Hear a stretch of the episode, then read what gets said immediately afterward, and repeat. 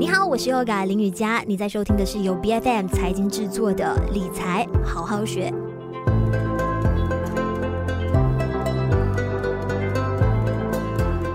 前一阵子，大家有没有注意到，就是世界首富 Elon Musk 呢就被前女友爆出，他的生活是在贫穷线之下的，他住的是五万美元的组合屋，而且根据他前女友的这个爆料，哈，还说他床褥边角的破了也舍不得换，甚至还让他的女友呢天天在吃花生酱的。那刚好最近呢，我也一直有刷到一句话，就是存钱才是富人的思维。那有钱人是不是越富有，生活过得越简单？返璞归真呢？那他们的财富是不是都花在我们看不见的一些地方？比如赚的钱基本上都是拿来投入生意啊，或者是在进行投资复利的。那今天在我们的理财好好学节目上呢，我们就一起来探讨，到底是什么耽误了你变得富裕？是强烈的购物欲望吗？还是什么？今天我们邀请到的就有 RFP 国际认证的注册理财师 Elaine 张依琳来跟我们一起谈谈消费主义的这个陷阱。你好。Hello，Yoga，你好，是大家好。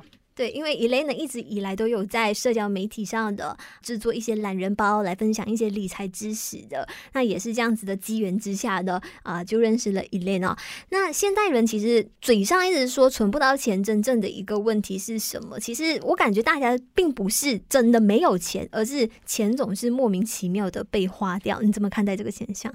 我遇到大部分的，就是现在所谓的月光族，他们都会有一个通病，就是像 YOLO style，就是讲 You only live once，他们都会先花钱，然后才来存钱。嗯、然后他们通常一个习惯就是，比如讲拿到薪水啊，他们就会觉得刚好我吃薪水啊，我就去享受一下啦，我可能喝一杯奶茶啊，还是吃一餐烤肉。嗯，如果这样子算的话，比如讲，因为这样子的情况，他们就是没有做 budgeting 嘛。就是每一个可能每一个部分，他们要 maximum 可以花多少钱？嗯，比如来讲一杯奶茶啦，如果是五块来讲，一个星期一次，如果这样子的话，一个月就差不多四次来讲，一年就差不多是诶一个月就差不多是六十块。然后可能 weekend 的时候想要吃一餐烤肉啊，还是是日本料理来讲，一餐如果我算不多，我算五十块啊，嗯，一个月也是差不多要两百块。这样子无形中每个月就至少花了两百六十。如果讲这两百六十块，你可以拿去做一些投资，就是先存起来啦，拿去做投资或者是保险规划。如果我想算投资，一年我可以存接近三千呐。我如果投资在一个六八千的回酬的地方，我放十年，十年的本金再加利息都可以达到差不多三十九千五百，嗯，就是接近三十，就是至少有存到这一笔钱出来，然后可以净赚一个十千的复利再加利息这种。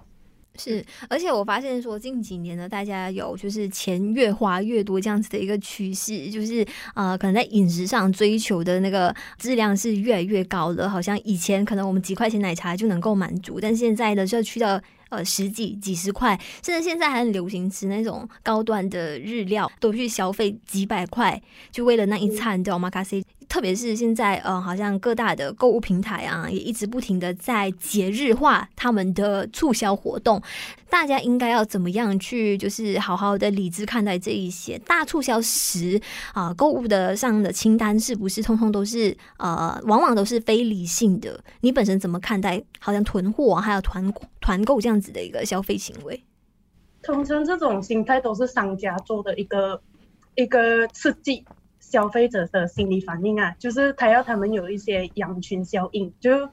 比如要讲，他可能我们刷一个 Shopee，然后在里面刚好看到有一个东西 Flash Deal，一看哇，很多人买，十千个人买，你就会有那个心态，是我想要去看一下，看了觉得这个东西好像没有影响我很多，我就。去买，而且现在他们很变态，你知道吗？还会就是有各种各样一些非常糊里花俏的手段，会哦，倒计时跟你说，哎，还剩下多久的时间啊？这个啊，限时促销就要过了。对，就是通常一天里面你就要马上决定，可能几个小时你就要马上决定，嗯、就是突发性的刺激小态，刺刺激消费者的那个花钱的心态。购物欲强呢，其实是不是也是啊内心匮乏的一种体现？我我之前曾经在消费心理学的啊、呃、文章当中有读到这一点。如果是讲这个，可能有一些人他们是会有一些心态是，我在物质上面享受到，我可能我就会比较感觉自己会过得比较好。就是有一种心态是，比如讲现在年轻人都会看 Instagram 或者是 Facebook，Facebook 可能比较少，Instagram 比较多，就会刷去一个人的 profile，就会看到他好像过得很好。不要讲有名车，通常来讲啊，看到一个人过得很好，就是要有一个名车，或者是一间家，这等等的，就是外外表会看到看起来很好。这就是可能他们为了要表现这种，然后就花了很多钱在外表上面。但其实这种也是另一种，就是鞭策你继续奋斗的一种动力嘛。如果这种来讲有好有坏哦。如果是讲自己的心态，可能为了要盲目去追求这些物质上的要求，然后自己的户口其实是不够来支撑。比如讲买车是容易的嘛，嗯、所谓买车容易，但是养车是难的。可能会发现到，为什么我每个月都好像掉入老鼠圈这样子，就是一直在给钱，但是我自己没有存款。如果一天突然间我的收入是被影响到，就是收入中断，可能我就会很痛苦，可能陷入很像之前的 MCO 这样子，有很多人的收入受影响的时候，所谓的 B for D 这些都是有受影响，因为他们每个月的 commitment 比较高。嗯。尤其是现在，好像啊，网络营销这样子的一个趋势渗透率越来越高了之后，给我的一种感觉就是，哎，呃，我们好像已经步入了一种啊、被营销洗脑话术给绑架的一个时代了。因为各大品牌会一直在宣传说，买东西是一件快乐的事情，那只有不断的在消费。才能够给到你啊，就是帮你创造更美好的生活，或者是说你才能够拥有更好的一个爱情这样子。那现在大家都是图着说，哎，我生活要过得有仪式感，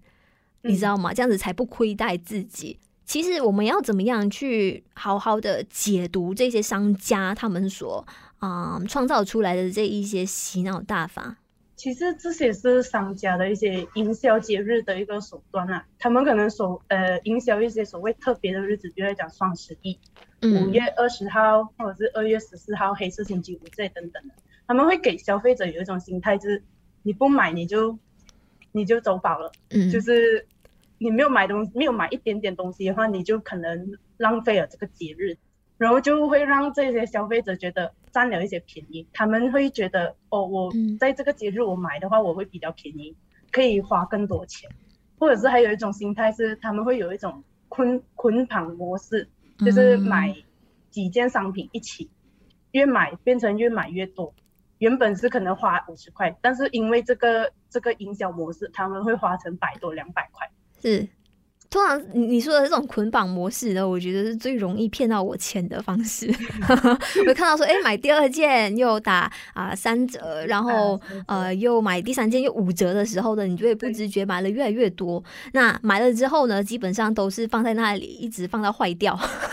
这个就是那一些东西的下场。最近我们也留意到有不少的一些购物平台或者是 e-hailing 的 platform，像是 Grab 啊等等的，他们都有开始推出的先买后付，就是 Buy Now Pay Later 这样子的一个支付的模式。那其实这个也是让消费者会在不知不觉当中越花越多的，就是那个数字会越滚越大的一个坑。对，这种他们通常都是先给定金，比如讲先给有一些，比如讲如果是。淘宝的话，他们是会在特定的节日先给定金，嗯，可是像本地的话，他们不一样做法，是你先不用任付任何东西，然后消费者就会觉得我反正我都不用给钱，我之后才给啦，这样我月尾才去返这个东西。一开始可能觉得十块、二十块一样东西没有关系，嗯，但是你累积下来一个月，可能就突然间需要一大笔的支出，可能接近整千块，就会变成让消费者觉得很很昂贵的一个支出啦，就是突然间一大笔。嗯，我自己本身也是特别有感的，因为最近我就有开始就是在使用 Grab 的时候的，就是使用 Pay Later 这样子的一个一个模式，然后我会发现说，真的你知道吗？钱就会不经意的花的很多。所以我觉得说，哎，是时候要检讨，就觉得大家可能在这个时候呢，可能可以先去尝试。那第一个月那个账单来的时候呢，你再看看你自己应该是不是要怎么样去调整。总结来说，当面对到消费的诱惑的时候，该如何清醒的、理智的去克制住自己的购物欲，并且去保持理智的一个消费呢？Elaine 有什么样的建议给到大家？如果是这样的话，我会提，就是建议大家要先提前做一个预算，就把决定，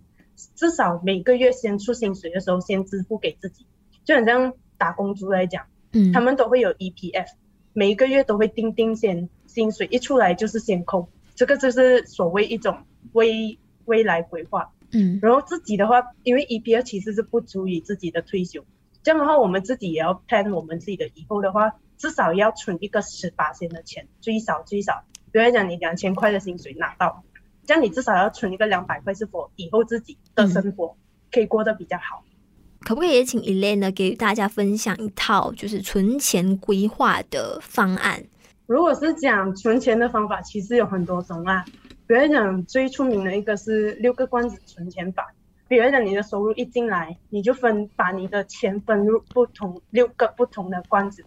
然后第一个来讲，可能是十八仙财富自由，嗯、就是我所谓刚才讲的存一个十八仙给自己嘛，这些是可以拿去投资的，嗯、比如来讲投资在股票啊、基金这些，然后是长期的不能动，可能到一个五十五到六十岁你才可以拿出来这笔钱，不管它是赚还是亏，嗯、可是你每一年要做 review 啦，就是看你的回抽怎样，但是这笔钱是不管怎样你都不能拿出来，然后十八仙是拿去可能 education 的，嗯、就是去上课。投资去增值自己的，比如讲有一些人可能是要工作所需要的，嗯、他们就需要去上一些课程，去拿 license，来来给自己的工作的那个 qualification 比较好，然后他们就需要上去参加一些线上或线下的课程，嗯，然后这个是十八千哦，然后可能十八千是花在一个长期储蓄，这一个钱可能可以拿去花在买手机啊、电脑啊、旅游啊、结婚。或者是小孩子的教育费等等的，嗯、然后十八仙是自己吃喝玩乐，是不管怎样，你这一笔钱可以任你想要花就想要花的十八仙，然后五十五八仙就是 maximum 在生活日常所需，比如讲衣食住行啊、保险啊、贷款这些等等的，然后如果剩下的五八仙是取决于自己啦，他是会建议五八仙可能拿去做一些捐款给做义工啊，捐款给一些可能。他们生活没有这样过得这这么好的一些贫穷的家庭，嗯，就是类似是一个这样子的 idea，但是其实这一个 percentage 是自己去 adjust 的啦，没有讲每一个一定要固定的，只是它是给你一个 guideline，你想要大概这样子，